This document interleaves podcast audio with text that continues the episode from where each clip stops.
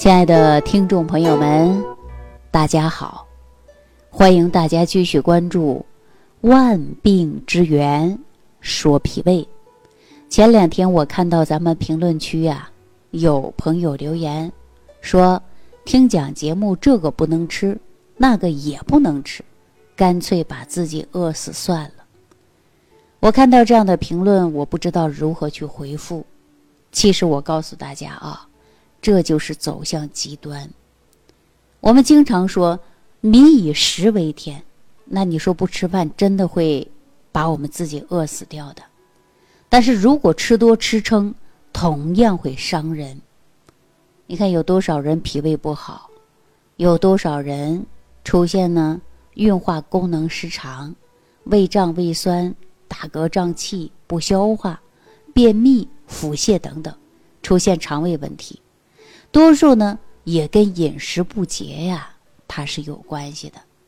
所以我们说“民以食为天”，既然我们说要吃，就应该要学会吃。首先保证的就是不要给自己吃到撑，每天吃饭吃个七成到八成饱就可以了，这是吃饭的基本原则。而且呢，还要细嚼慢咽。我们每次吃上一口饭。都要嚼个三十到五十下左右，你再吞咽。只有这样呢，它能够减轻脾胃的负担，消化吸收呢会更好。其次呢，我们就要选择食物怎么吃。说到这儿啊，其实我们大自然呢给我们带来了丰富的食物，而且每一种食物啊，它都有自己的属性。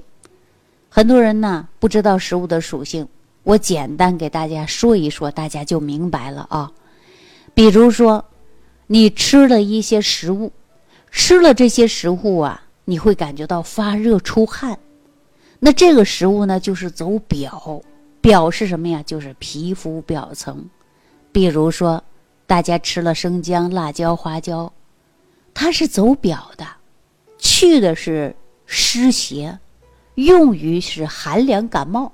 比如说你着凉了感冒，那您呢？就熬点生姜水喝一喝，喝点红糖水，加点生姜，发发汗，去去风寒，哎，你这个感冒啊，可能就好了。这是不是生姜？它就是走表的。那我再给大家说一说，比如说有一些食物啊，你吃了以后呢，它是热乎乎的，肚子里边暖暖乎乎的，但是你吃完以后啊，它不出汗。不出汗呢？这种的食物，比如说，它能够给你暖胃，帮你运化，而且呢，能够让你赶走胃寒。尤其胃怕冷的，你吃一些食物，肚子里边就热乎乎的。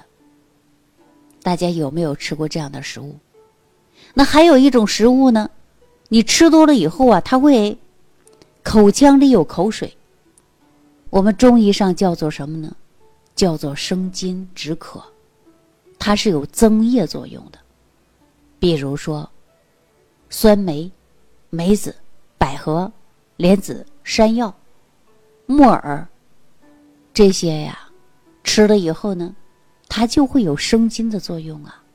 尤其大便干燥的、经常熬夜的，你就吃这一类的。那我告诉大家，它就有生津。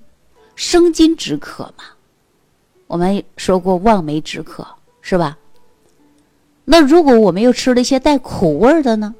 比如说你最近上火很厉害，这苦味的呀，它就有清热下火的作用，因为苦能降啊，火呢自然而然的呀，它就从这大小便走了。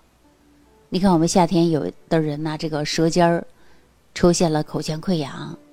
上心火，那你可以吃一些苦瓜，啊，或者是芥菜，芥菜不是凉的吗？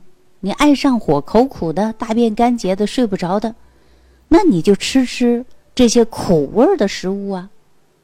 那把这个火一降，你说身体是不是就平衡了呀？这个苦往下走了，那气血呢？就把它拉回来了，所以说呀，火去除了，那人体阴阳不就平衡了吗？那有的人有脾虚，那我们就吃一些甜的，甜的不就可以给我们补脾吗？过去人干活累了，累得不得了。那个年代呀，说这个吃喝呀都没有现在这么丰富。很多人说喝一杯红糖水或者白糖水，人都能缓过乏来了。我记着我们上学的时候有一次军训，突然有一个女生头晕。老师就给她冲了一杯白糖水，喝了白糖水之后，哎，头晕的问题呀就好了。所以说呢，我们说呀，这个甜味的都可以有补脾的作用。你看南瓜、红薯、红枣、枸杞、蜂蜜，它都可以补脾呀。所以我们一定要学会给自己呀选择食物。你是什么样的症状、什么样的问题，选择什么样的食物，才能够。给我们身体达到的是阴阳平衡，所以说，凡是任何食物你别多吃，吃多它自然会伤及脾胃。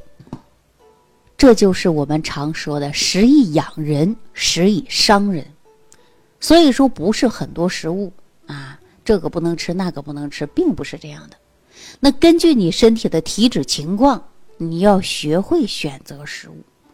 你看，我们现在进入秋季了，北方啊。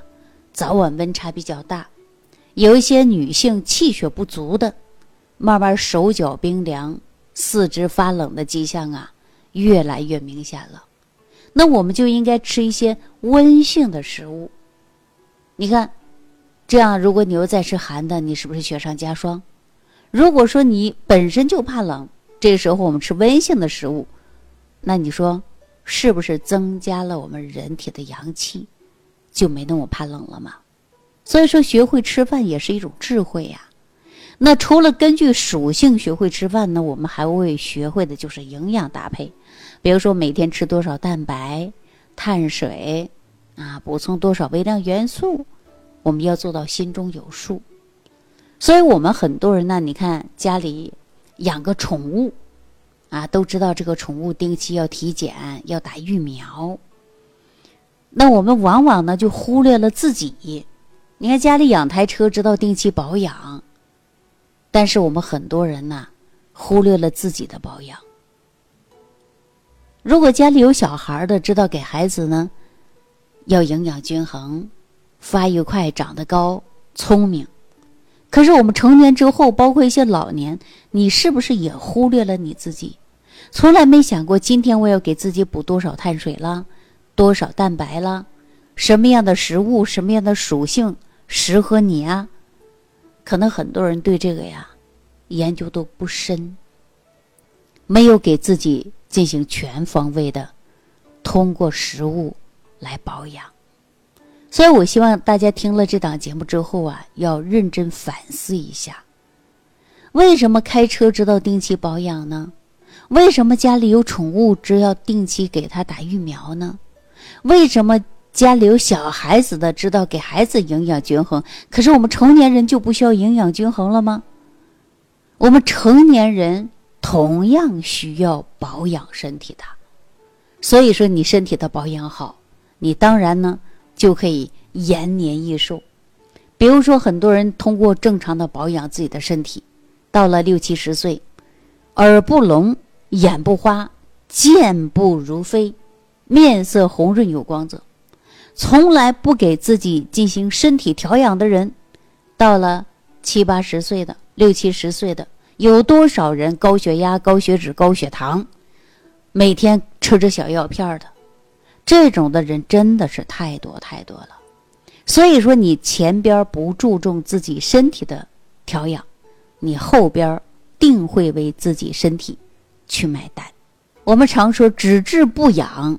你可能就会出现白忙，治病花钱心慌，最终呢，身体还遭殃。所以大家呢，一定要学会给自己进行保养。好了，那听到这期节目的朋友呢，我希望大家呀，最后呢，要反思一下，你多久没给自己增加营养了？